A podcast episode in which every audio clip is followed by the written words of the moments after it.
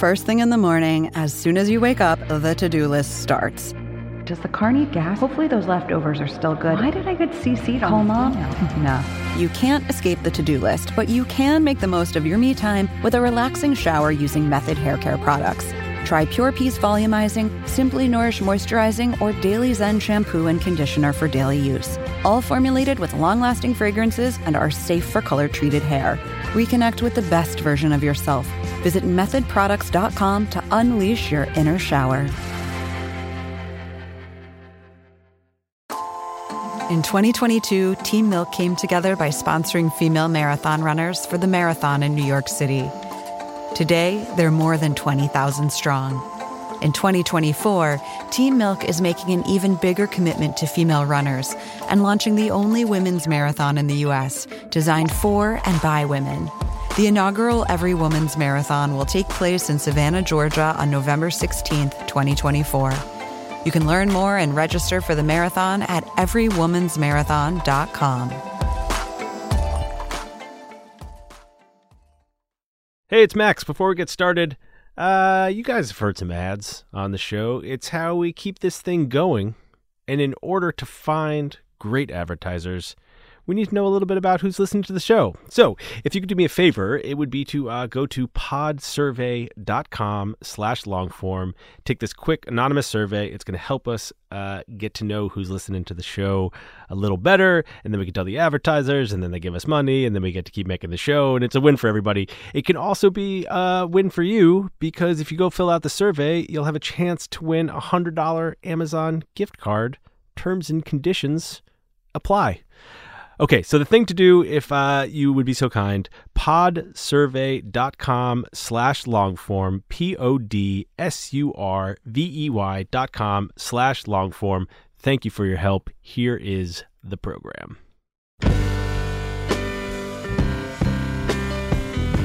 Hello and welcome to the Longform Podcast. I'm Evan Ratliff, your co-host. I'm joined by Max Linsky and Aaron Lammer. Hello. Hey, Hey you guys. Hey. Greetings. Is this our first show since the live show? As far as I can remember, I think First one I remember. It's Uh, actu- if it's there's actually another not. one that was taped in advance. Hey, look, this is all this is all mirage. Okay, we taped these all in one day, one very long week in a dark basement. I want to thank everyone who came out to the show. It was a lot of fun. We want to do more. Uh, if you want to hear a long form podcast in your city, let us know. But um, we're, we're we're trying. It only took us six years to start doing live shows. Well, that's not true. We've done a couple over the years. They've all just been uh, technical disasters. And this was the first one where it wasn't a disaster. So thanks also to the Bell House for making it not a disaster. This is the first one where I've not immediately uh, wanted to destroy all evidence that it occurred. and thanks to people who bought a book. Very Yes. kind people Yeah. bought a copy of the Mastermind.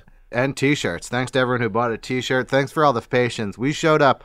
Give you like a little uh, backstory for people who uh, want to know about what really goes into making a podcast like this. Showed up with uh, a lot of T-shirts.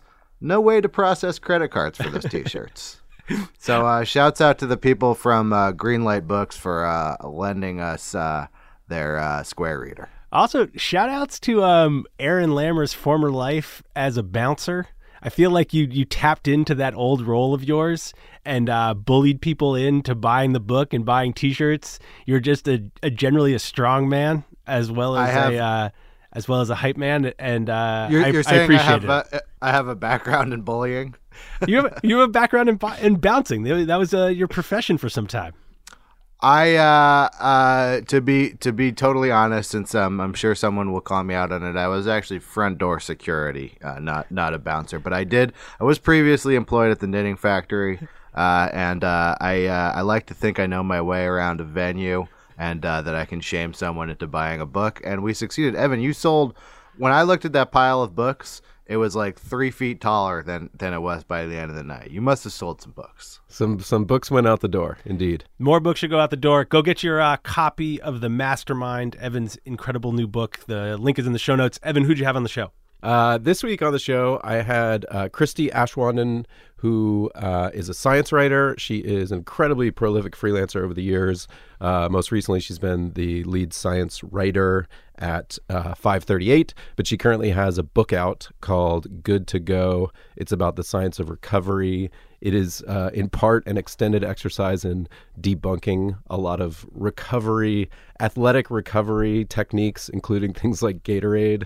Uh, it's really it's a fun read and uh, i had a lot of fun talking to her Hey, if you're looking to debunk something, uh, no better way to do it than in an email newsletter. It's uh, the box people actually read is their email. So whether you are a business, uh, you are a writer, or perhaps you are a writer business, uh, you should check out Mailchimp. They make it really easy to get a newsletter up and running. You might find a few years down the line that it pays off when you're, like, say, selling your uh, book or something. Speaking of writer businesses, I just want to have uh, throw out one more thanks, which is to Taffy Brodesser-Akner, who uh, Oh, yeah. came to the event at the Bell House, brought down the house, was by far the most popular figure to appear on stage or anywhere in the venue. Thanks, Taffy, for coming on the show. You should go pre-order her novel. One of my favorite It's in the show notes. one of my favorite debunkers, Taffy Brodesser-Akner. Incredible debunker. Okay, here's Evan with Christie Aschwanden.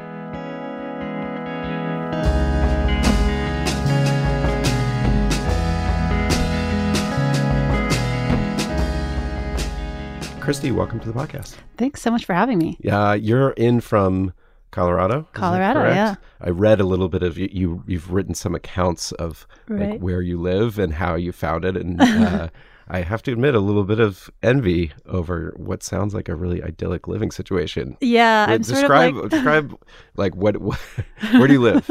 I live on a 16 acre farm in western Colorado, sort of in the middle of nowhere, but it's a beautiful, beautiful location. Great views, wonderful outdoor activities, which is sort of what brought us to that region. yeah, And my husband is a winemaker, which is totally unexpected. He's actually a, an aerospace engineer by training, wow. um, but got really interested in wine, learned how to make it, and next thing we know, uh, well, not next, it, it happened not quite that fast, but now we have a boutique winery out out there in western kidding. Colorado. Yeah, So you grow, you also grow your own grapes. yeah. So we have a small vineyard, and then we source grapes from other parts of Colorado, all within like hundred miles of our house, though. Oh wow. Yeah. Well, we could just talk about that. Yeah, Um, I could talk endlessly about wine. What did we do? We It just made this whole thing a wine, uh, just a wine discussion. Well, you know, it's funny for the book for promotion. So we were just we just started bottling our 2016 vintage. And so I had this idea. I actually made some wine labels and I labeled a few cases of our wine with the good to go with my new book jacket, basically. it's been so fun. I've been giving those out as sort of party favors and thank yous for bookstores yeah, and whatnot. It's been really fun. Good marketing. So you're Yeah. here because you're a writer, a science writer. Do you call yourself a science writer? Oh, I love that you asked that because I often uh, get letters from readers saying, You call yourself a science Oh, writer. yes, I do. I do call myself a science writer. I'm, a, I'm actually a scientist by training. I thought I was going to be a biologist, turned to journalism, and sort of never looked back. Okay, so I want to talk about that first, Sure. and then we'll get to the book, um, which is absolutely fascinating, and also like undid a number of assumptions oh, that I had about. yeah, I want to know. I want to know what I training. overturned for you. Yeah, a lo- uh, pretty much everything. Yeah. everything that I thought about like how you train for sports, I now have thrown out the window. Uh, fortunately, I'm old enough that I don't really train for sports anymore, so it's fine. But first, I wanted to talk about that part, which is sort of getting into journalism. So you were trained as a scientist. So originally, what did you set out to do, or what? Yeah, I thought I was going to be a scientist. I was going to get my PhD and be a professor, or at least, you know, doing science research. And so I started off as an undergrad. I was doing ecology work, working in. the, So I also really love doing field work because I love being outside. Like being outside trumps being inside for me in a lab. Um, but then after I got my undergraduate degree, I went on and did research for several years in various labs. And at that point, I started doing some genetics research. I actually did a little bit of work on the Human Genome Project. So I was, uh, for those people who know anything about this stuff, I was doing a lot of PCR, running a lot of gels, um, moving little amounts of liquid from one little test tube to another. And this is like mid 90s, late 90s? Yeah, yeah, mid to late 90s. So the next step in that would have been PhD? PhD. So when you get a PhD, it's like very, very specialized. Like you don't just say, okay, I'm going to get a PhD in genetics. It's like, I'm going to get a PhD in like this really esoteric little thing. like what I found is I could not find that thing that I wanted to specialize in. I really, and this is one of the takeaways, I think, is that I'm actually a generalist by heart. Hmm. My passion is very widespread. I'm interested in a lot of different things. And that's one thing that's been really great about being a journalist is that I can sort of look at all these different things, write about a, a great variety of topics instead of being really, you know, put into one little corner. And when you decided to sort of stop down the science road and to change course, did you then did you go to school for journalism or did you just say I'm going to take the experience I have and just try to find a, a writing job? Yeah, so no, so I did actually go to a program at University of California, Santa Cruz. The program still exists. It's a science Oh, yeah. communication pro- Yeah, program. I know that, I know that Yeah, and they, they sort of specialize in turning scientists into journalists. So it was great. It was a great program for me. And at the time, I had been working at this biotech company, and I had worked at this company like from the time it had started in someone's lab and sort of moved into you know bigger companies. So I was there during this transition where like at one point like they decided we needed to wear lab coats at all times and name tags and like things really changed. And but one of the changes was that we were no longer allowed to bring our bikes in the building. And so i was a cyclist and you know rode my bike to work. And so i got not just me some of us got really upset about this. And so i wrote a letter to the ceo and was writing i actually started a little company newsletter and started writing for that. And at the same time they had just hired their first communications person who had been sort of a career freelancer, a science writer. Hmm. And he said, Wow, you're a really great writer. Like, have you ever considered science writing? And I was sort of like, Huh, what's that? You know, it's sort of a lack of imagination on my part, really. And but that's interesting that that person had made the transition into communications and Yeah. but was telling you you should go do Right. Go do journalism. Yeah. Yeah. did, did you say, well, why aren't you? did you know anything about the industry where you're like, why aren't you doing journalism Oh journalism? God, I knew nothing. I knew nothing at all. And it was funny. I do remember um, he actually gave me the best piece of career advice I've ever gotten, which was just go figure out what you want to do and then do it. And this sounds like terrible advice, right? Like, well, okay, if uh, you know, if only it were that easy. But in some ways, it sort of is. And what I mean by that is if you think of it in terms of what do I want to be doing, not what do I want to be, like not what do I want my title to be, but like for instance, for me, I really like engaging with ideas. I like talking to people. I like learning new things. Like I get bored very easily. So one of the things I love about journalism is every time I start a new story, I'm learning something new and I'm sort of moving on to some other topic. And so like I know that I like learning new things. So I'm doing a career where I'm learning things and I'm talking to people. So it's actually the sort of doing part rather than the being part. And I think that that's a really important distinction that a lot of people miss because they make career goals that are focused on. So, for instance, I want to write for the New Yorker instead of, you know, well, what does that mean? And what is it about that that is appealing to you? Is it because you want the prestige of working for a magazine that everyone's heard of? Mhm. Is it that, you know, you really love long form writing? Do you like that kind of reporting? Like really breaking it down. And oftentimes when you do this, you realize that like that goal isn't really what you want. yeah. Well, especially, I mean, how many people do you encounter who get that thing, whatever that thing is, and then realize that it's not at all satisfying to them? So, how did you get a foothold into that coming out of that program? So I came out of the program, moved to Santa Cruz. I actually got married at the time during the program. And so my husband wanted to move back to Boulder, and I did too. And so we were supposed to do internships after the program and the director of the program at the time had this whole like career planned out for me which wasn't exactly what i wanted to do. It was funny i'm remembering now that he actually had some internship set up for me where i was going to be on some research ship like in the arctic or something and i'm like first of all i hate ships i do not want to be on a boat but also i don't want to be away from my new husband and you know i'm a mountain girl not a not a ocean person anyway but i went back to boulder where there wasn't an established internship in science writing and i made an internship for myself at kgnu the local npr station and in fact it was really How does one make an internship for themselves? um, I called up the radio station and said, "Here, here I am. Here's what I'm doing. Could I do an internship?" And it just so happened that they had a science show and they needed warm bodies. And you know, it's public radio. Public radio is always sort of looking for help. and you know, if I was like, "Okay, I'm an intern. I'm willing to do this for free. You know, I really truly thought that I was going to go back to Boulder. I was going to work at the radio station and hopefully I would like it and sort of something would come of it. But I also thought, you know, if things really go south, maybe I can get my old lab job back. Like I wasn't even completely Mm. to, like sure at that point that I was going to make a go of it. And I, I thought, well, I'm going to try freelancing. And everyone told me, you can't freelance out of school. Like you have to have a staff job. Like you just, it's impossible. And, and I actually sort of believed them, but I, I kind of just kept going anyway. So, and it worked out. So have you been basically a freelancer your whole career since then? I have been a freelancer my whole career except for the four years that I worked at 538. Oh, right. Okay. Yeah. I'm fascinated with that much freelancing. First Yeah. of all, um, you actually teach a course on freelancing to I people. I do. Like, I do. Here is how you do it. And so, how did you financially, like, how did you manage it, especially like out of the gate? So you yeah. you're working for free at the radio station, and then you start trying to work for other places or pitch other places. How do you support yourself? How do you start out? Yeah, it was tricky. So I started off the first year. I just I had it set up so that um, we had a really cheap living situation. We were living with a friend, sort of helping to take care of his house, and so like we basically had cheap rent. And it was kind of like, okay, I'm gonna try this for a little while and see. And it was always like, okay, I know I can make this work for a few months, and like always pushing that few months out a little bit. But I remember in those early days, I was really working my butt off, and I had a couple of clients that I was working for. Um, so, for instance, the Journal Science, Science Magazine had, they still have this. It's called Science News. It's like a daily news site. And I was writing for that, and I knew exactly how many of those I needed to write per week in order to like make my rent and things. So, I mean, it was really, It's like systematic. yeah, and I think part of it is from the get go, I had to make money at it. Like it wasn't something that I could, I didn't really have any cushion to be able to, you know, just screw around with it for a year and see whether it was going to work. Like I really did have to make money. And so I had to be very strategic about it. So then the other thing that happened that was, this was sort of like my lucky break and that, you know, you really have to have a combination of luck, but also like working hard and skill and all of that. And I started also writing for New Scientist pretty early on. I had actually um, been able to pitch and get a story while I was in the Santa Cruz program, and so that kind of got me started with that, and you know, introduced me some to some editors there, got my foot in the door. Mm-hmm. But then Health Magazine at that point was in San Francisco.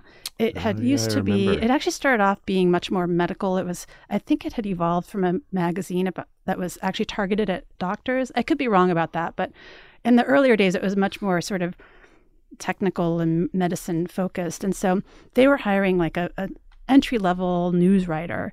And this was based in San Francisco, which is not where I wanted to live. And even back then, I don't think I could have afforded to live there on that salary. But anyway, but I went to them and I said, you know, I don't want the job, but I want to write for you. And I just so happened to be going to, I think there was a, a medical conference in Denver. And I said, I'm, I'm going to this conference. Here are like six stories that I could write for you. And they said, wow, that sounds good. Why don't you do that? And so I did. And like, I mean, it was probably within six months or a year that I was on the masthead there. And this was back in the days where being on a masthead as a freelancer meant that you got like, you know, a retainer and all these nice things that sort of don't seem to exist anymore. Um, but Tougher it- to find. yeah, it is. But I, I will never forget. Um, you know, when they told me they were making me a contributing editor and I was going to be on the masthead, and I just, I really had the sense of like, wow, I'm really making it here. And it was really exciting. Didn't they have a? This may be apocryphal, but I feel like I did live in San San Francisco around that time, and then Health Magazine got bought by some company that moved them to Birmingham. That's absolutely correct. It went from Embarcadero Center to like Birmingham, Alabama. and I, what the, what I was told was they offered everyone to keep their jobs and and moved to Birmingham, and like one person yeah. did it or Yeah, something. Like that's no one exactly wanted to go, and they just restaffed the whole. they restaffed thing. and they moved it so it was owned by time inc at that point Mm. and so they moved it to another division of time inc it was like southern progress i think something like that so it was like joining such titles as like southern living and i think there was like cooking light or something like that too so yeah it things changed very rapidly at that point but i actually continued writing for the magazine and in fact i was a contributing editor for them for at least 10 years so it was interesting. It was kind of, you know, I feel like this is somewhat rare because this is kind of a regular happening in magazines where new staff will come in and they kind of fire everyone. And but that was um, one instance in which I kept writing for them through like three different editorial regimes. So then, how did you start filling in? I mean, I, I looking on your website, it said something like you've written for more than forty publications. Oh yeah, at some Like, point I stopped. I stopped counting. I actually counted the last time that I did an, an actual count, and this was like probably eight years ago or something. It was over sixty. And I think some of it is that I just I like this goes back to like my diverse interests. It's funny. I remember preparing for one of my talks about freelancing and I had actually gone back to look at what I'd done in the past year and I had written for the journal Cell, which is like this very technical thing. I'd written for Oprah magazine, I had written for like Men's Journal and Runner's World like all in the course of like 3 months. So I think that kind of diversity though really gives me more stability than I would have you know, working in one place or doing just one thing. And so being very specialized in what I'm writing about, my interests have always been really diverse. And so I think the common thread is that science at some level, for the most part, I, I also like to write essays and I've done quite a bit of that and sort of personal essay mm-hmm. sort of stuff. But science is kind of the thread. And I, I guess if there's a way in which I've specialized, it's been writing about science for publications that aren't science specific. Mm-hmm. So I've done a lot of uh, writing about science for sports magazines, for general interest magazines, for women's magazines, for Lad Mags. Yeah, know, Mother like Jones. Like I've yeah, your byline is it's everywhere. But so in that, I'm really curious in the the like mechanics of of that diversity? Like, do you say, okay, here's an idea and a thing I want to write about, and now I have a list of publications I'm going to go try this one, try this one, try this one, try this one? Or is it like you have certain things you do for one, and then you have certain things you do for like how do you even keep yeah. it all organized yeah that's a great question so some of it is just about like keeping the ideas in my head. But what will often happen is so much of freelancing is about relationships, not so much even relationships with publications, but with editors. And so what I've found is that once I work with an editor, like it's that relationship that sort of sticks. And so that editor can move somewhere else. And in fact, so many of the magazines that I've worked for are, like have been by happenstance. The editor that I was working with at one magazine moved somewhere else, and now all of a sudden I'm working for that magazine. And then maybe I'm meeting new editors at that magazine and spreading out. But so much of it really is that sort of personal relationship. And so I do find that I kind of focus on so who are the editors that I really like working with? And so I'm always sort of looking for ideas that I know will be a good fit for them. And do you have, amidst all that, was it always sort of if you could just do anything you wanted, you would be doing one type of writing? If it didn't require that, right. you know, that having that diversity to make a living, would you say, okay, I would rather just be doing one? Or do you actually love the short, the long, the like I brought up Mother Jones. I mean, that's a very long story. The yeah. one that I was looking at was a very long story about mammograms and mm-hmm. their efficacy and like a really, really like probably four or five thousand words, like digging very deep. And then you've got things that are much much shorter yeah. that are quick hits and then you've written for consumer reports about chickens that's yeah, also like right, crazy in depth like yeah. so i guess my question is like how much of that is you truly have an interest in all that range versus like that's part of making a living I think it's a little bit of both, actually, because it is so. Look, I love long form and I really like doing like deep investigations. Like I love reporting. I hate writing. I really do. And I feel like anyone who says they love writing is probably not a good writer.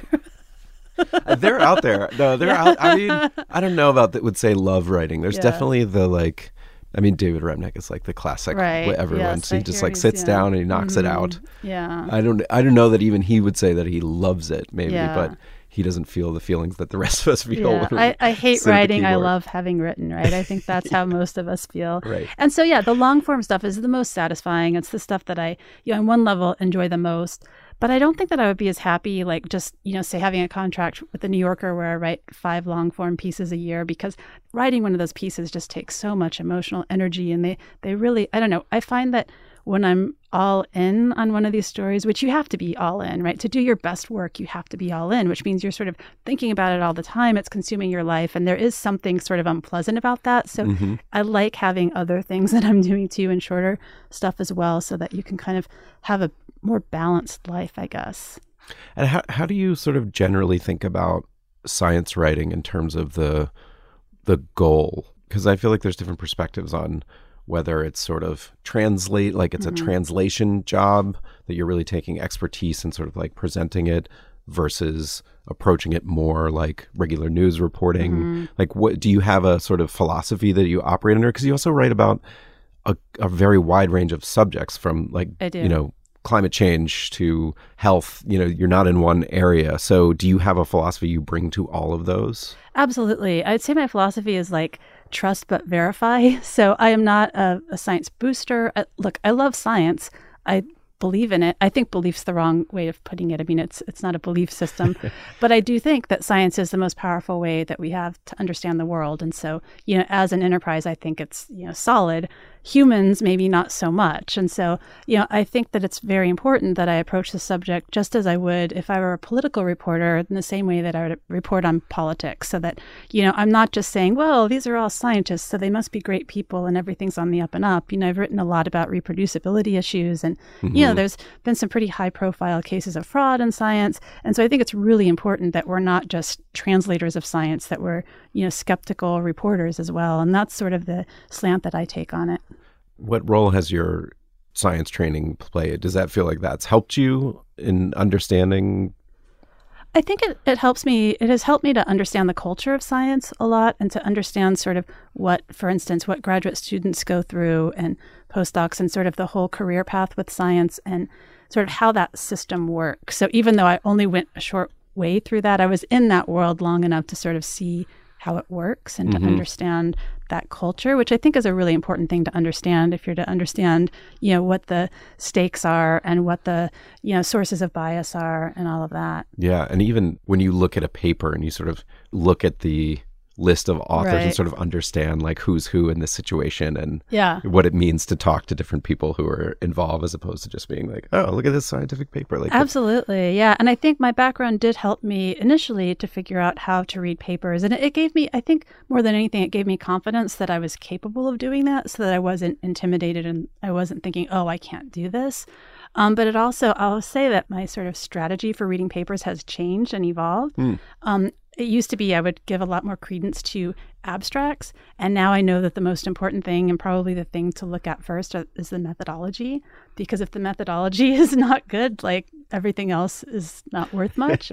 But this I've comes also, up a lot in your book. Yeah, right, right, exactly. and the other thing is I've just encountered so many instances where, you know, there are things that are said in the abstract and sort of the sort of next step like here's the results and here's what it means. And so often that here's what it means is not supported by the paper itself. So again, it's taking a critical eye and looking at it, you know, through a skeptical lens. Have you had situations where you've sort of gotten into it with scientists? I feel like in my own experience of writing about science, you often encounter scientists who who disapprove of the way that you've taken their research and tried to explain it in a more, I don't know, palatable way for an ordinary reader. Yeah. Is that something you encounter much? I think I've encountered that the most. I've written a lot about cancer screening. And mm. in particular, I sort of started down this road writing about mammography, which I started writing about very early in my career. And it kind of, in a way, it almost set me down this path because it opened my eyes to like, oh, you can't always just trust the experts. Because what I ended up doing is I started reading the papers for myself and sort of looking at the data and thinking, wait a second, this doesn't quite add up. And so a lot of what I've written about cancer screening is about the downsides of it and the fact that we have a problem called overscreening, where basically you're finding cancers that don't need to be found and returning healthy people into cancer patients. And this is a problem on a lot of levels. But what I will encounter is, say, radiologists who do a lot of these tests saying, no, no, it's great. We're catching all these cancers. We're saving lives. And it, it's hard to argue with, but it really, you know, and this is complicated stuff. And sometimes, you know, sometimes I write about things that are truly, you know, sort of controversial within the field. And so researchers may not like the way that I present their side, or they may feel like I'm taking a side, you know, that they don't agree with. Yeah, like if you show up at a conference, is there are they sort of like, ah, you're the you're the anti-screening yeah, it was funny. I was once invited to go speak at a cancer, it was like a cancer conference that soon became apparent to me when I got there that like the purpose of this conference was to like to increase screening and there were all these talks about like how do we get more people screened? And so I stood up and gave this talk about like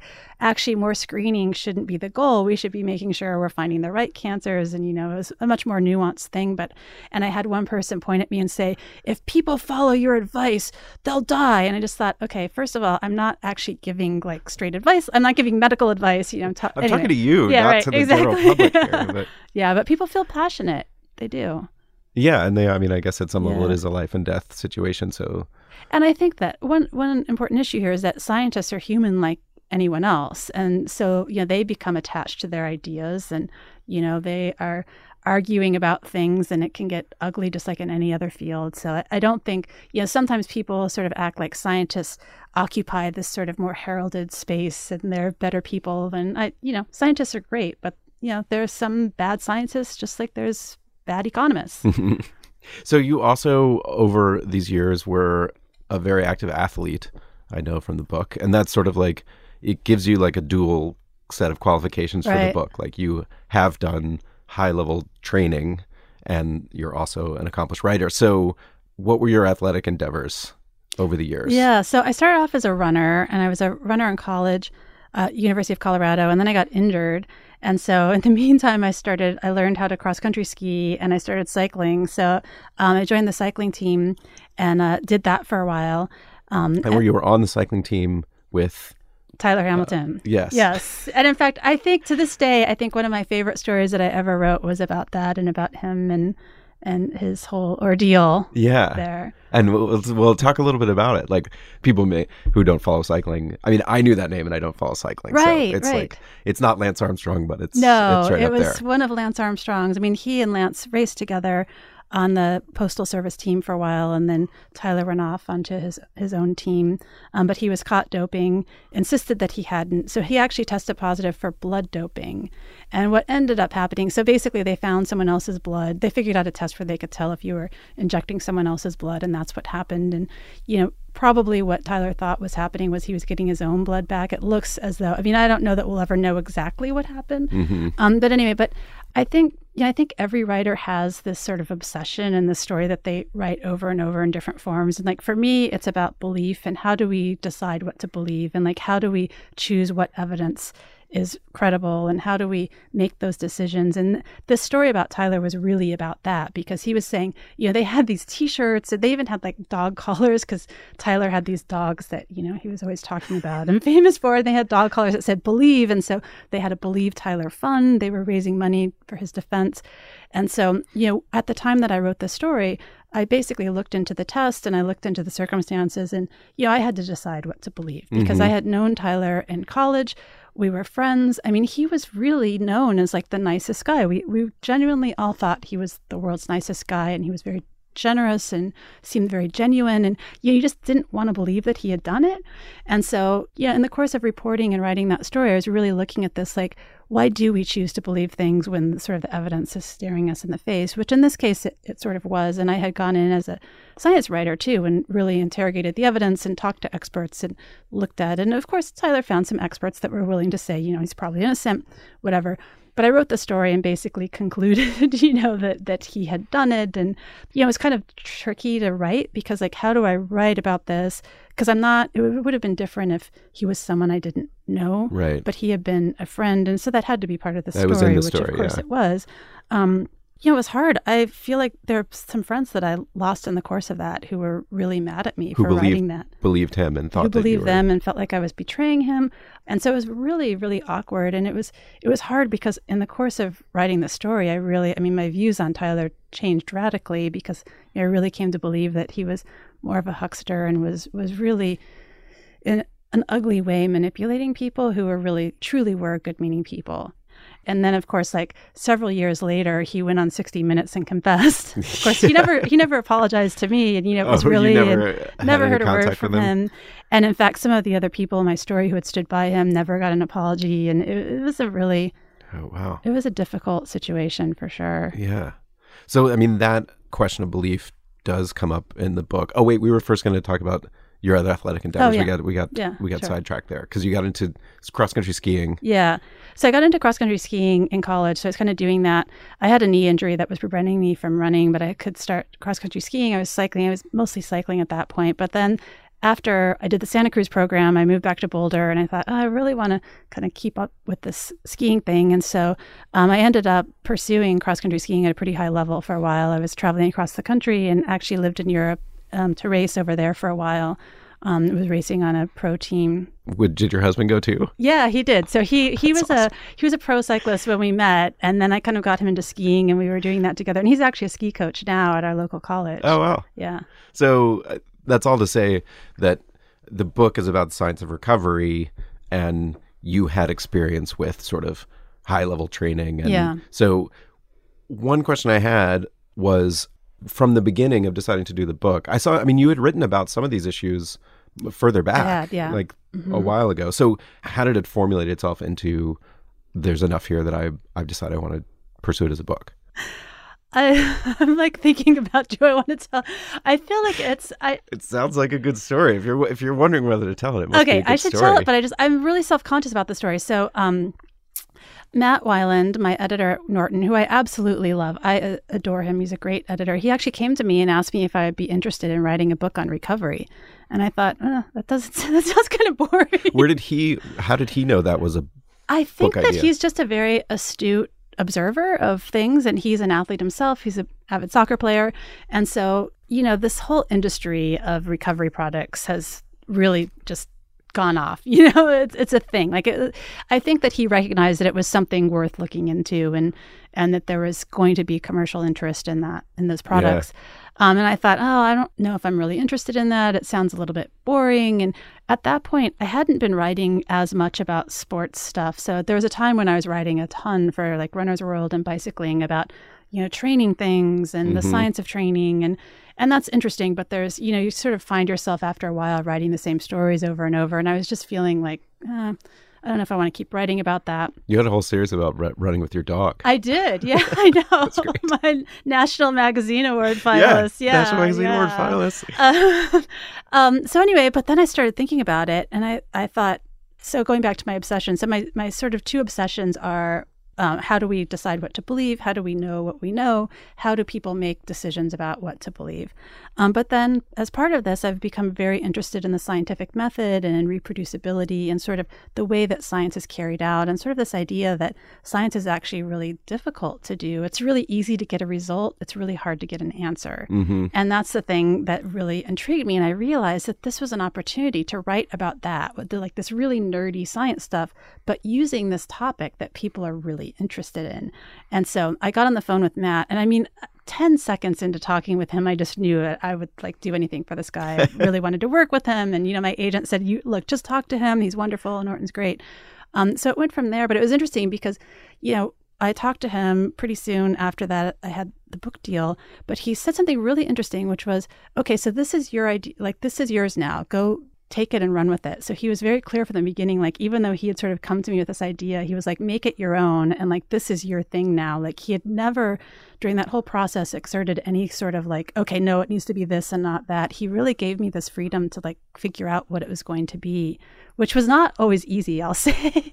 um, it was actually pretty tricky, but it was really that opportunity to combine those two passions of mine and also just the fact that you know i still am very interested in sport so in a way this book sort of encompasses all of the things i've been writing you know you talk about my diverse interests but they're all sort of in this book One, uh, this is a random question about the business of publishing, but I always wonder when that happens. Did, was he so like it's your idea that you could have sold it to a different publisher, or would it have been like, that's my idea, you can't sell it to another publisher? that's a good question i mean they made a very nice offer so i think there wasn't incentive to take it elsewhere went for it, yeah. Why? Um, but I don't. There was not a sense. I think we could have. I mean, my agent and I talked about it, and she said, you know, we, we won't do that. I mean, if they if they hadn't done, I mean, they if they hadn't made a nice offer, maybe we would have done that. But I think, um, yeah, you know, it's just interesting, like how Yeah. much of an idea is a person's, and like Yeah. who owns what idea. Not owns, like technically owns, but sort of like there's a sort of Oh yeah, there is for sure. yeah. That it's always interesting when it comes you- from an editor. Yeah, and you can't really like, you know, the execution of the idea is everything, right? Like everyone's got ideas. Like, I mean, I, it's not that ideas aren't worth anything, but they're worth so much less than the actual work of executing things. And and I think part of the reason that I was so like it felt so surreal getting this book deal is that let's see, it was like 2010, I think, or so 2000. It might have been 2009. I spent a lot, great deal of time and effort writing a book proposal that did not sell. And this was sort of like at that point when publishing was just like totally tanking. And part of the reason I was like looking to write a book is that magazines had like totally shrank and no one was assigning and all that. Um, but I worked really hard on this proposal that did not sell. I mean, like it got zero offers. But can you say what it was? Yeah, it was about um, how would I describe it? It, it was about moving to my farm and sort of um, creating this new life for myself there and living this rural life and sort of about that.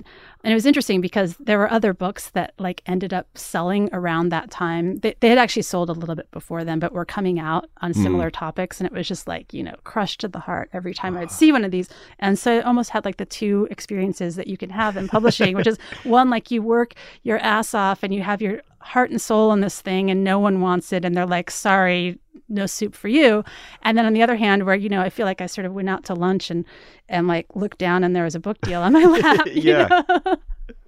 well, at least it happened in that order. So Yeah. you, you Oh, earned yeah. you I earned did. the second one by having the first one yeah having happen to you. It's true. I did. And I, I actually never felt like, oh, I'm not worthy of this or this isn't like, because I did also recognize that, yeah, actually, this is a good idea and it is something that I'm perfectly suited to do. So I didn't, I actually did have one very severe case of imposter syndrome with this. And that was when it was very early on after I had signed the contract and my editor took me out to this party with other editors and he was introducing me to all of these like fancy people and like I, I knew nothing i still don't about the book publishing industry at that point so i didn't uh-huh. know who was who was who but he was like oh and here's Christie and we're so excited about her book and, it's, and i was just like oh shit now i have to like really produce something And did you, from the moment of diving into it, did you already have a sense that you were going to go try things, that there was going to be a participatory part of the book? Not as much, actually. I was very, very certain that I did not want this to be a book that was like, I did this thing, or like, watch me try all these things, or I spent a year. Or, like, I really didn't want to be in it, at least hmm. not very much.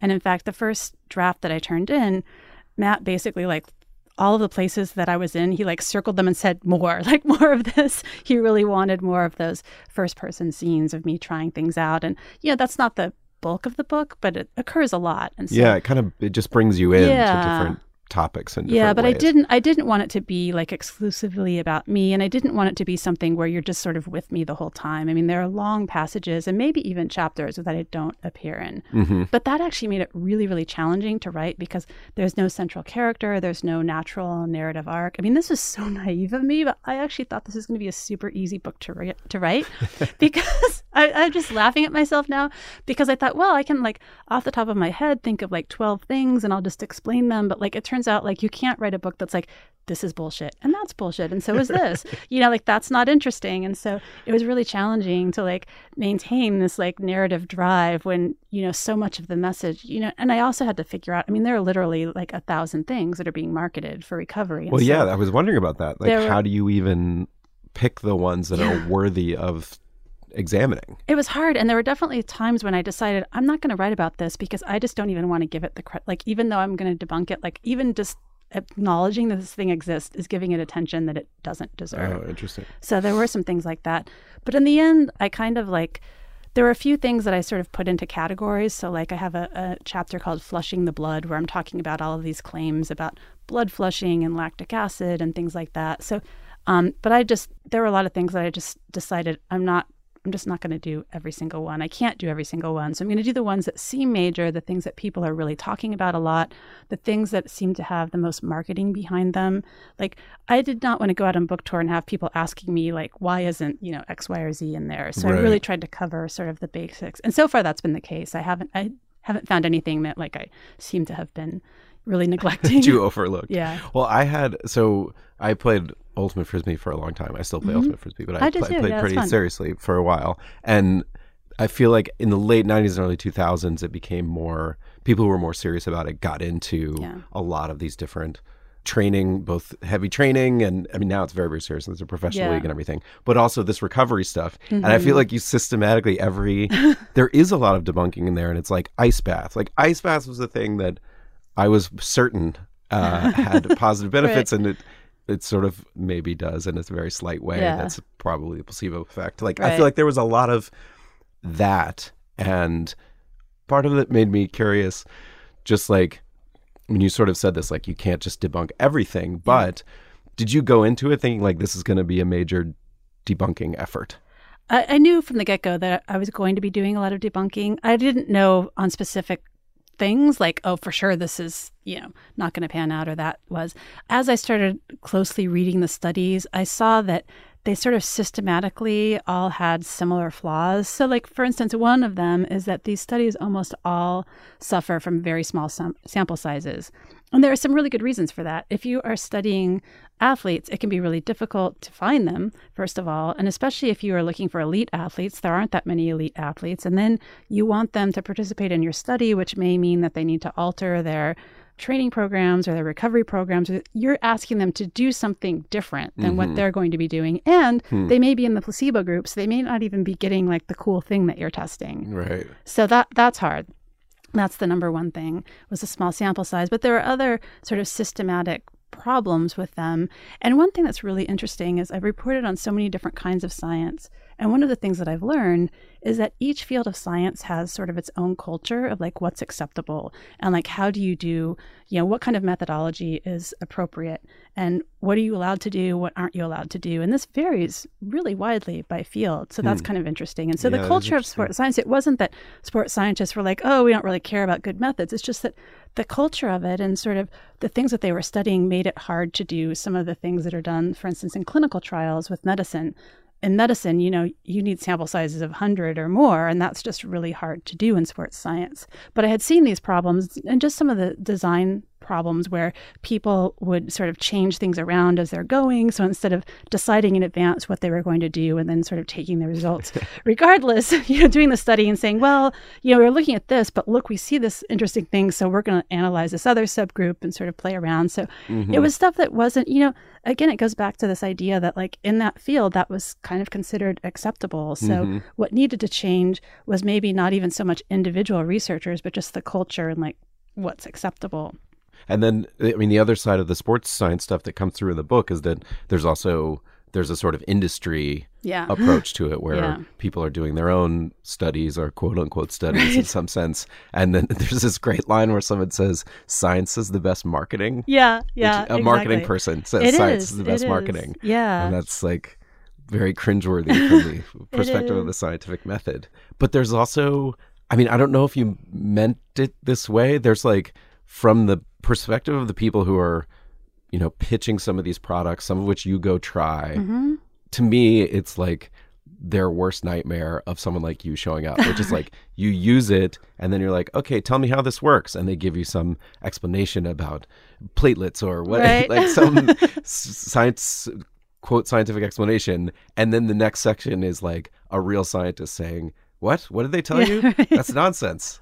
And- And, and was that uh, in any way hard to do? Like hard from a perspective of like, they let you in to come Yeah. try their thing. Yeah. And like they're obviously like cheerleading for it. Right. And then like you have to go and say like your thing is actually Yeah. it's bunk. Well, and honestly, I think that's part of how these conflict of interest things come up because you have these nice people, and like our human instinct is to want to be nice to people and to sort of want to believe them and not to rock the boat and not call people dumb and things like that. And so, yeah, there is this. I mean, I I don't like calling people out on things like that. I mean, it is uncomfortable. I had a lot of really uncomfortable conversations. Actually, they were just mostly frustrating. A lot of frustrating conversations with product makers mm-hmm. where they would get, and so often I would say, okay, I'm a science writer. I want to hear about the science. And they would put some marketing person on there. And they're just like reading these scripts that are just like gobbledygook. And they're using these scientific terms that they obviously don't know what they mean. And so as soon as I ask a real question, they're sort of like stuck in this loop of like, well, I'm just going to repeat what I already said or you know, and and so I couldn't even like really get anywhere. It wasn't like they were, you know, insisting that their bad science was good science. It's that they just sort of were using these words without context. And with, it was almost like they're trying to use a language they don't speak. And so they were just kind of kept looking at the guidebook and saying, well, it says that this is the phrase to use, you know? And are you is your sort of reporter mode in the moment to be kind of like, okay, I'm gonna write all that down. And then when you sit down to write it, you're like, okay, now's now's my turn. Or in the moment, are you sort of do you marshal the facts and try to have a confrontation with them? So my strategy is to usually basically give them all the rope they need to hang themselves. And then while they're like taking their last breath say okay like let me just repeat this back or let me ask you know so I sort of let them do what they're going to do. And then I like I want to get that good material too right? So I sort of let them do that. And then I come back at them and say okay what about this? So like I remember specifically uh, Tom Brady's infrared pajamas and I, was love like that part. I I, love that part of the book. but I was like, okay, so it's heat, but it's like, but inf-, and they're like, oh, infrared isn't heat, and I'm like, okay, I learned in physics that it was heat, and he said, you know, but so I, I you know, I think it is important that you give them a chance to respond. Like, I, I don't think that you know you should not give them a, that opportunity. But what was really frustrating here is that they just they didn't really know what to do with it, and they would just. So instead of them saying, "Well, actually, there's this other competing theory," you know, it's like, "No, no." He's like, "No, it's not heat energy," and it's like, okay, but it is. So you just kind of, uh, there are many times where I just got to this impasse with people. Like, okay, where do we, we can't really go anywhere from here. Yeah. And do you have any frustration at the idea that you can write a very cogent and well written takedown is not maybe not the right word. It's not intentionally necessarily, but like an explanation of what's really going on here and why Yeah. this thing only works because of the placebo effect, if at all. Yeah. And yet, like Tom Brady's out there selling pajama. Like right. those pajamas are. I don't know if this writing will have an effect on how many pajamas that Tom Right. Brady will sell. You know, like do you feel like there's an you have a goal of like trying to get people to not buy this stuff? I don't know that I want them to not buy. I mean, look, I don't want people to buy stuff that's not going to help them, or I don't want them wasting their money on this stuff. But one thing that's really interesting is that there are many instances while reporting this book where I found something that seemed truly effective, but it wasn't working. So they were using these pseudo-scientific explanations to promote something that was actually working, but it was working via a different method or a different way. So I'll just give you an example.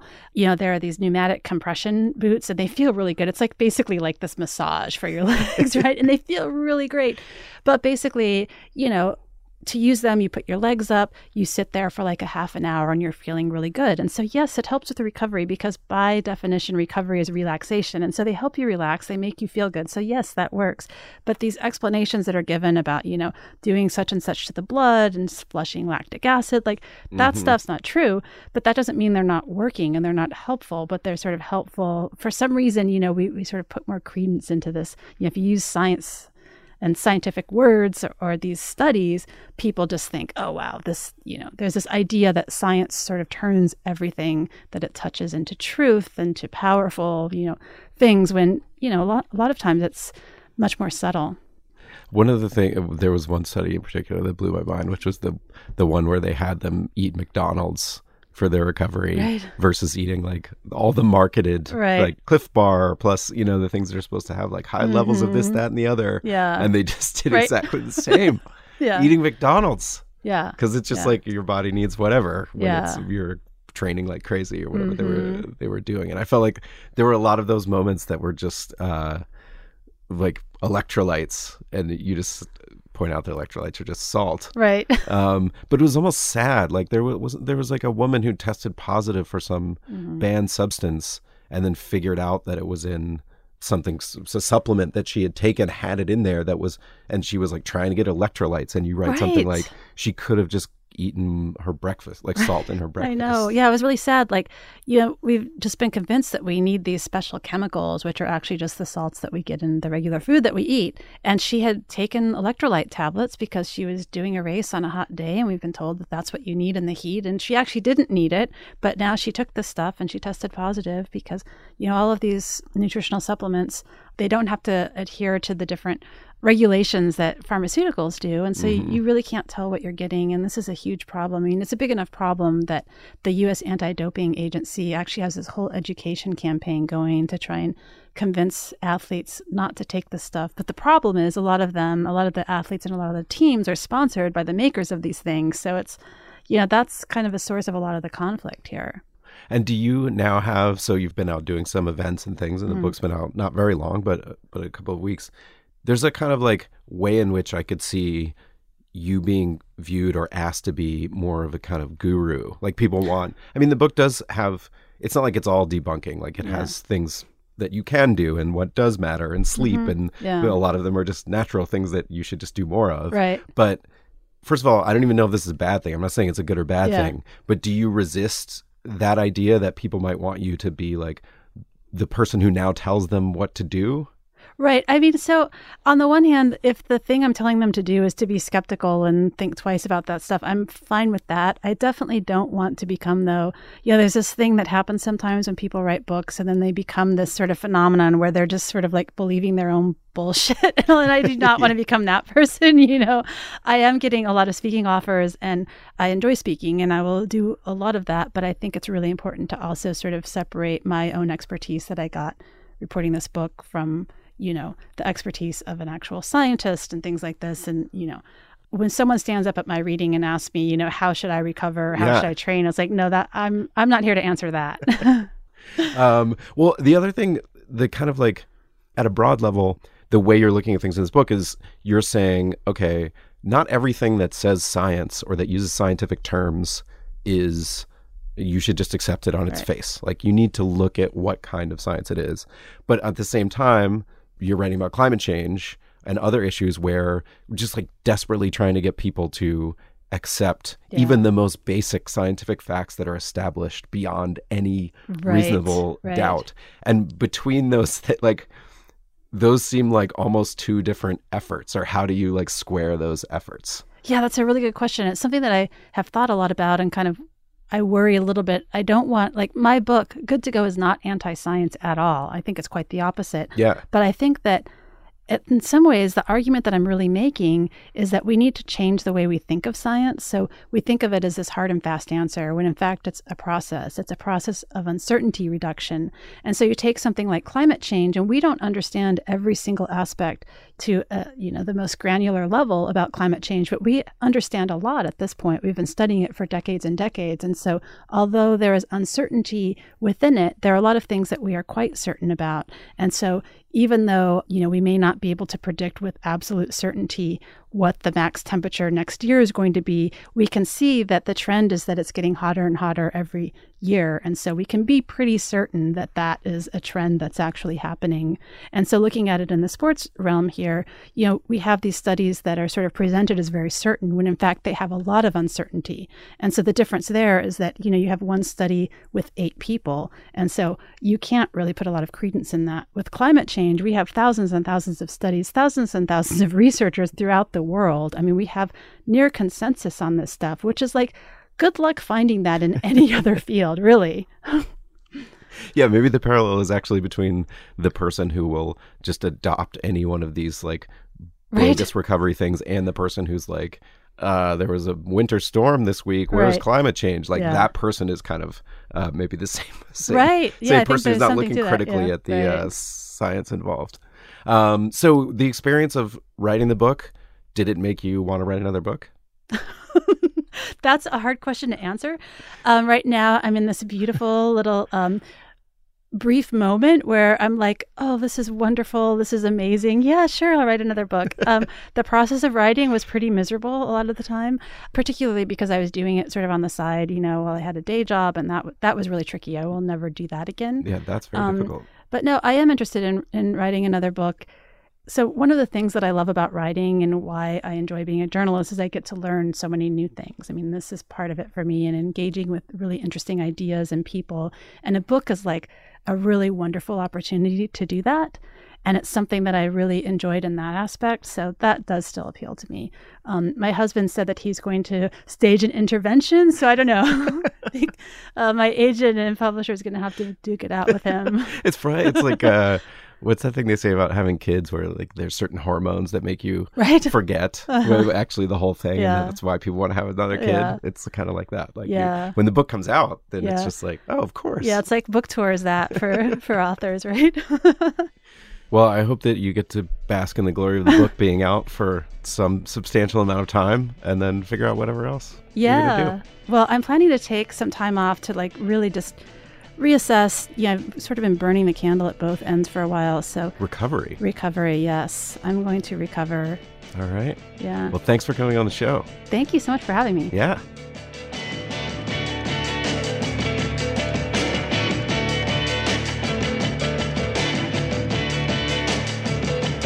That is it for this week's long form podcast. Thanks to Christie for coming into the studio. Her book is called Good to Go What the Athlete and All of Us Can Learn from the Strange Science of Recovery. You can check it out everywhere now. Thanks to my co hosts, Max Linsky and Aaron Lammer. I'm Evan Ratliff. Thanks to our editor, Janelle Pfeiffer, and our intern, Tyler McCloskey. As always, thanks to our sponsors, Pit Writers and MailChimp. We will see you next week.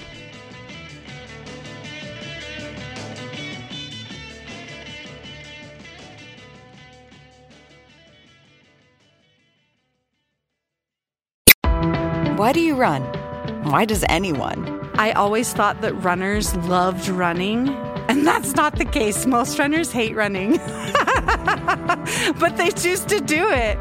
In the new docu-series Running Sucks, brought to you by Team Milk, Abby Ayers learns why women runners everywhere are driven to go the distance. It really is about taking my power back and proving myself wrong. Team Milk is about fueling women's performance and helping them along their marathon journeys.